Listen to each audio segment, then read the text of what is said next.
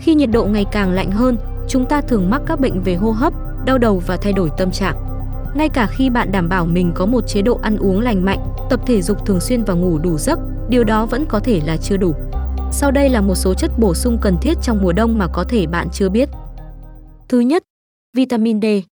Mặc dù cơ thể chúng ta có thể sản xuất ra vitamin D một cách tự nhiên, nhưng trong thời tiết lạnh của mùa đông, chúng ta phải mặc quần áo dày và hạn chế tiếp xúc với ánh nắng mặt trời. Tất cả những điều này càng làm giảm mức vitamin D có trong cơ thể. Vitamin D rất quan trọng đối với sức khỏe cơ xương nói chung và giúp tăng cường hệ miễn dịch của bạn để chống lại các bệnh nhiễm trùng. Thứ hai, chiết xuất thông đỏ pycnogenol. Bạn có thể ít quen thuộc hơn với pycnogenol, đây là một chất chiết xuất từ vỏ cây thông đỏ. Vào năm 2021, một nghiên cứu cho thấy việc bổ sung chất này hàng ngày trong mùa lạnh giúp cải thiện độ đàn hồi và săn chắc của da.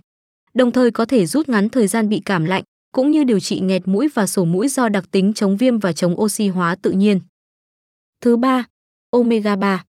Omega 3 cũng là một sản phẩm bổ sung tuyệt vời giúp cải thiện làn da khô, bong chóc trong mùa đông. Thứ tư, lutein.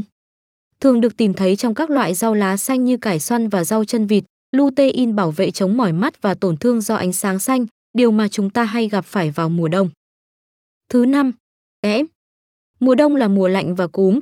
Để giúp giảm nguy cơ mắc bệnh, chuyên gia khuyên rằng nên bổ sung kẽm hàm lượng thấp, cụ thể là liều 20mg hoặc ít hơn mỗi ngày. Ngậm viên ngậm kẽm ngay khi bạn cảm thấy các triệu chứng đầu tiên của cảm lạnh có thể giúp hạn chế các triệu chứng của bệnh này. Thứ 6.